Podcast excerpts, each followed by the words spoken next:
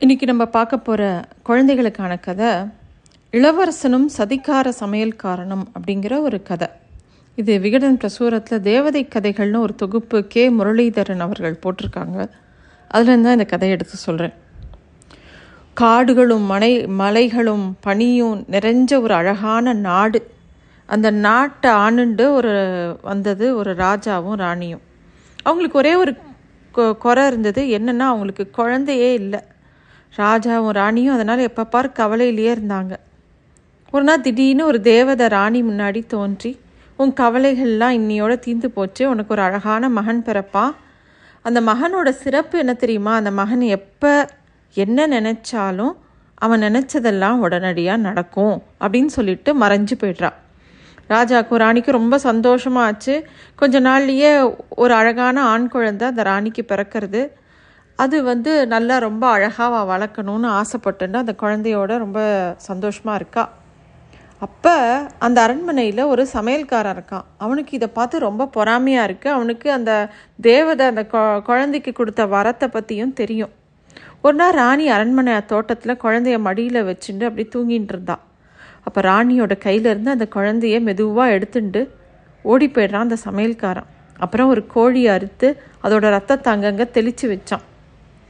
ராணி தூங்கி எழுந்தவுடனே குழந்தையை குழந்தைய காணுமேன்னு ரொம்ப பதறி போய் அங்கங்கே தேட ஆரம்பித்தா அரண்மனை ஆட்களும் ஒவ்வொரு திசையிலையும் போய் தேடுறாங்க அந்த குழந்தை கிடைக்கவே இல்லை. அப்போ அங்கே வந்து சமயக்காரன் ராணி தூங்கிட்டு இருக்கும்போது காட்டிலேருந்து ஒரு கொடுமையான மிருகம் வந்து அந்த குழந்தைய தூக்கிட்டு போயிடுத்து கடித்து கொதறிடுத்து அப்படின்னு சொல்லி அந்த ரத்தத்தை எல்லாம் காமிக்கிறான். ராஜாவுக்கு கடுமையான கோபம் வந்துடுத்து ராணி மேலே. உடனே ராணியை சூரிய ஒளியோ சந்திர ஒளியோ புக முடியாத ஒரு உயரமான கோபுரத்தில் போய் அடைச்சி வச்சுக்க சொல்லிட்டான். ஏழு வருஷ காலம் அவள் அங்கே தான் இருக்கணும். அவளுக்கு சாப்பாடும் தண்ணியும் ரொம்ப அளவாக தான் கொடுக்கணும்லாம் உத்தரவு போட்டுட்டான். அவனால் அவ்வளோ கோபம் ராணி மேலே அவனுக்கு. ஆனால் வானத்தில் இருந்த தேவதைகள் இதெல்லாம் பார்த்துட்டு தான் இருந்தா. அவள் வந்து ஒரு அன்னம் மாதிரி வந்து அந்த ராணிக்கு வேணுங்கிற உணவும் வேணுங்கிற தண்ணியும் கொடுத்துட்டு கொடுத்துட்டு போவாள் சில வருஷம் காலம் இப்படியே போச்சு. அந்த சமயக்காரன் அந்த குழந்தைய ரொம்ப ரகசியமாக வளர்த்துன்னு வரான். குழந்தைக்கு கொஞ்சம் புரிஞ்சுக்கிற வயசு வந்த உடனே அந்த குழந்தைகிட்ட போய் உனக்கு ரொம்ப பெரிய கோட்டை வேணும்னு கே- கேளு. தங்க நகைகள் வேணும்னு கேளு. அப்படின்னு அந்த குழந்தைய நினைக்க சொன்னான். அந்த குழந்தை தான் எது நினைச்சாலும் உடனே கிடைக்குமே. அந்த குழந்தை அதே மாதிரி நினைக்கிறது. உடனே அந்த செல்வத்தை எல்லாம் அந்த சமயக்காரனே வாங்கிக்கிறான். அப்போது சொல்கிறான் உன் கூட விளையாடுறதுக்கு ஒரு பெண் குழந்தை வேணும்னு கேளு அப்படின்ன உடனே அவன் அந்த குழந்தை அந்த பையன் அப்படியே நினைக்கிறான் அந்த இளவரசன். அதே மாதிரி ஒரு அழகான பெண்ணும் வரா. அவனோட அந்த குழந்தையோடய அவன் விளையாடின்னு இருக்கான். அப்பப்போ குட்டி இளவரசனை பயன்படுத்தி தனக்கு என்னெல்லாம் தேவையோ வாங்கிட்டே இருந்தான் அந்த சமயக்காரன். இந்த இளவரசனுக்கு எங்கேயாவது தன்னோட தந்தையை பார்க்கணுன்னு ஆசை தோணி எடுத்துனா என்ன பண்ணுறது அப்படின்னு பயம் வருது சமயக்காரனுக்கு. அதனால அந்த பெண் கிட்ட சொல்லி அந்த இளவரசனை கொலை பண்ணிடு அப்புறம் அவனோட இதயத்தையும் நாக்கையும் என்கிட்ட கொண்டு வந்து காட்டு அப்படின்னு சொல்கிறான் அந்த பெண்ணுக்கா மனசே வரல அந்த இளவரசனை கொல்றதுக்கு. அதனால அது வந்து வேற ஒரு மிருகத்தோட நாக்கையும் தலையும் கொண்டு போய் சமயக்காரன்ட்ட கொடுத்துருது ஆனால் அந்த சமயக்காரன் இது மனுஷனோட இதயமே இல்லைன்னு சொல்லி அந்த பெண்ணையும் கொலை பண்ணுறதுக்கு முயற்சி பண்ணுறான் அப்போது படுக்கையில் பின்னாடி இருந்த இளவரசன் கோபத்தோட சமயக்காரனை ஒரு நாயாக மாற்றி கழுத்தில் ஒரு சங்கிலியே போட்டுடுறான் அப்போ தான் இளவரசனுக்கு தனக்கு ஒரு தாயும் தந்தையும் இருக்காங்கிறது தெரியறது. அதே மாதிரி தன்னை காப்பாற்றின அந்த பெண்ணை ஒரு அழகான பூவாக மாற்றி தன்னோட சட்டப்பையில் வச்சுட்டான். உடனே தன்னோட தந்தையை தேடிண்டு கிளம்புறான் அவன். அப்போ அங்கே போன உடனே அவன் வந்து நேராக அரண்மனையை நோக்கி போகிறான் அங்கே போன உடனே இளவரசனு யாருன்னு தன்னை அறிமுகப்படுத்திக்கல. முதல்ல மன்னனை போய் சந்திக்கிறான். சந்திச்சு நான் யார் தெரியுமா? நான் ஒரு பெரிய வேட்டக்காரன் அப்படின்னு தன்னை அறிமுகப்படுத்திக்கிறான். அரசன் உடனே நம்பலை. சரி உன் திறமையை காட்டு அப்படின்ன உடனே அப்போ அது காட்டிலேயே மிருகங்களே இல்லாத காலகட்டம்.